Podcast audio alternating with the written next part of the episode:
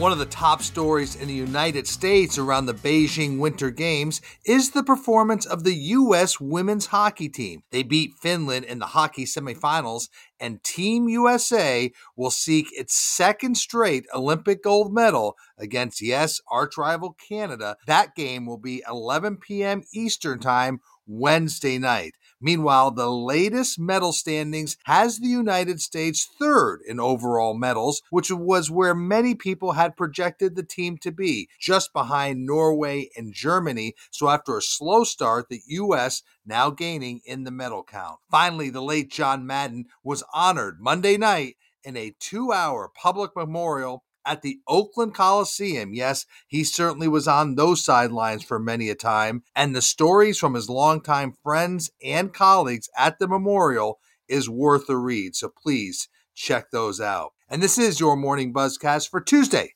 February 15th. Good morning. I'm Abe Madkour. Hope everybody is doing well today. First, there were no Super Bowl viewership numbers on Monday as NBC looks to release the Super Bowl viewing figures sometime this morning on Tuesday. So check out sportsbusinessjournal.com. We'll have those as soon as they are released. While on the ground in Los Angeles last week, I can tell you there was plenty of talk about Stephen Ross's future ownership of the Miami Dolphins and NFL.com is reporting that the league has begun its investigation of the team after Brian Flores, in his lawsuit, alleged that Ross offered him money to lose games. Sources also confirmed that if the league finds Stephen Ross offered Flores incentives to lose, the discipline could be severe, up to and including Ross losing the team by a vote of fellow owners. So, Stephen Ross's future ownership of the Miami Dolphins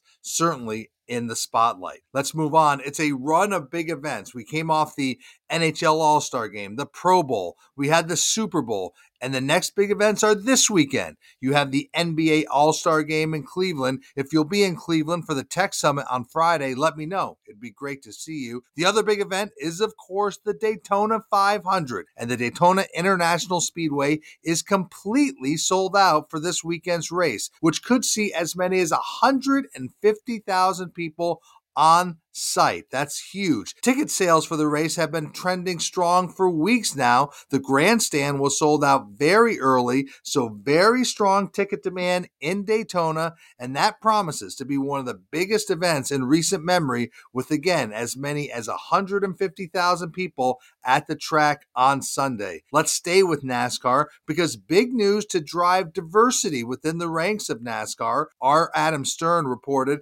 that Anheuser-Busch and its Busch Light brand will dedicate $10 million over the next three years to sponsor every woman driver in NASCAR a major effort to accelerate more diversity in the driver ranks. The program is being called Accelerate Her and there will be seven recipients this year. Now, this effort is certainly welcome since NASCAR's Cup Series hasn't had a woman driver since Danica Patrick retired. Look for an ad touting the program to run during Sunday's Daytona 500 on Fox, and this marks a further commitment by Anheuser-Busch toward women in sports. Remember, Anheuser-Busch's Michelob Ultra last year made a $100 million commitment over the next five years that they will invest in women's sports and sponsorship of women athletes. Let's stay with racing. We talk about the growing interest in Formula One, especially here in the United States. Last week, we saw that massive deal between Oracle and Red Bull Racing. That new title sponsorship was worth around $500 million,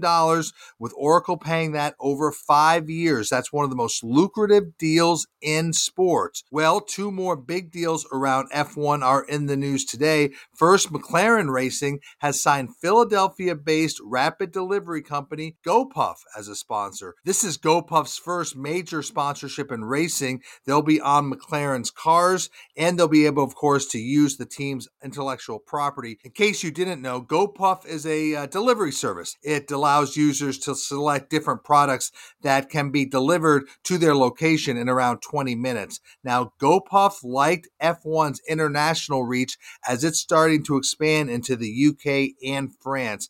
GoPuff has done some sports. They did a deal with the Philadelphia 76ers, but this is a major commitment with McLaren Racing. Staying with Formula One, Duracell has signed a new multi year deal with the Williams Racing team. Duracell will be prominent on both the team's cars and the driver fire suits. So also look for activation around the Crypto.com Miami Grand Prix race in May. That's a race we've been talking about quite often on the Buzzcast. So again, more and more brands looking to get into Formula One. A couple of big news items from our John Ourand in his SBJ Media newsletter last night. First, Look for the Big Ten to take its media rights to the marketplace soon. Now, ESPN has an exclusive negotiating window with the Big Ten to renew its rights deals, but sources told Ourand expect the Big Ten to allow that exclusive window to end so that it can take those rights to the open market.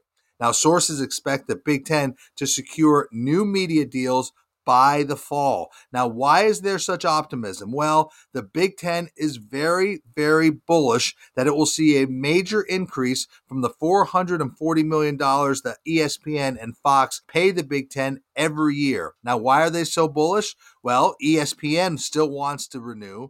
Fox still loves the Big Ten. CBS and NBC also want in on the Big Ten. So expect a great deal of buzz and interest around the Big Ten, which looks to cash in on its upcoming media rights deal. John Ourand also reported about a change at the top of Amazon sports efforts, as longtime Amazon insider Jay Marine is now the top executive overseeing the company's sports business. He'll work alongside Amazon's Marie Donoghue, who has been Amazon's point person handling rights since 2018. Her role will remain really unchanged. She'll run sports rights negotiations and sports content and production. But the bigger change now is that Marine is her new boss. Marine was in Los Angeles last week meeting with NFL executives. Remember, this is a big, big time for Amazon as it will carry the NFL's Thursday night football package exclusively starting this coming season. So, a change at the top of Amazon sports efforts as Jay Marine is now the top executive overseeing the company's sports business, and every sports rights holder is looking at Amazon as a potential partner. So, be sure to check out the new episode of SBJ I Factor presented by Allied Sports. Today's episode focuses on the career of Carol Stiff. She spent 31 years at ESPN before leaving last year to start her own sports media business. Carol Stiff is a great person, a great executive. She has been a pioneer in media and also in women's sports media. So look for the SBJ I Factor presented by Allied Sports wherever you listen to your favorite podcast. So that is your morning buzzcast for Tuesday, February 15th. I'm Abe Madkour. Hope everybody has a great day. Stay healthy, be good to each other. I'll speak to you tomorrow.